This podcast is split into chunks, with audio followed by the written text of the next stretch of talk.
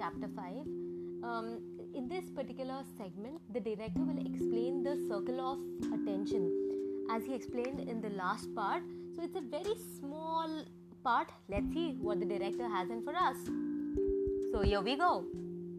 An actor prepares by Konstantin Stanislavski, chapter 5, Concentration of Attention, part 6.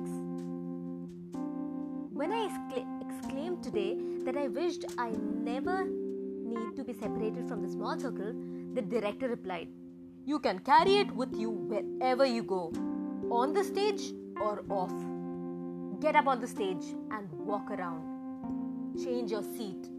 Behave as you would if you were at home. I got up and took several steps in the direction of the fireplace.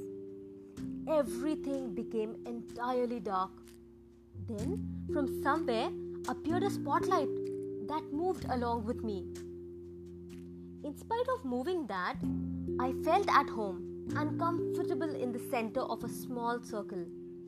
I paced up and up and down the room. The spotlight followed me. I walked to the window and it came also.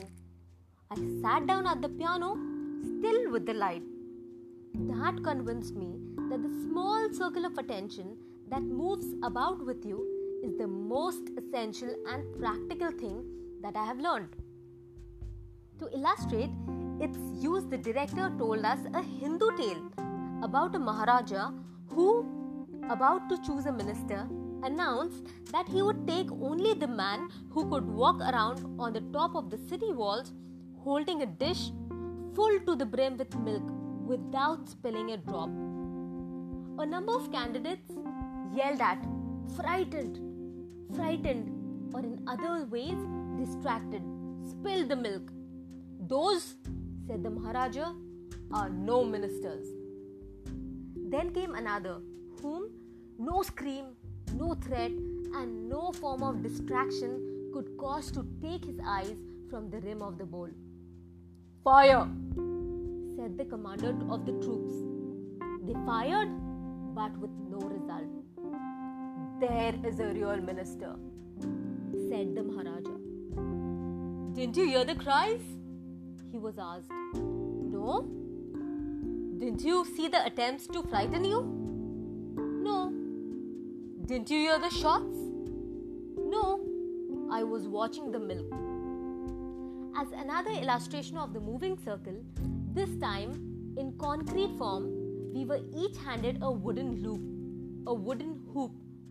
Some of these hoops were larger, some smaller, according to the size of the circle to be created.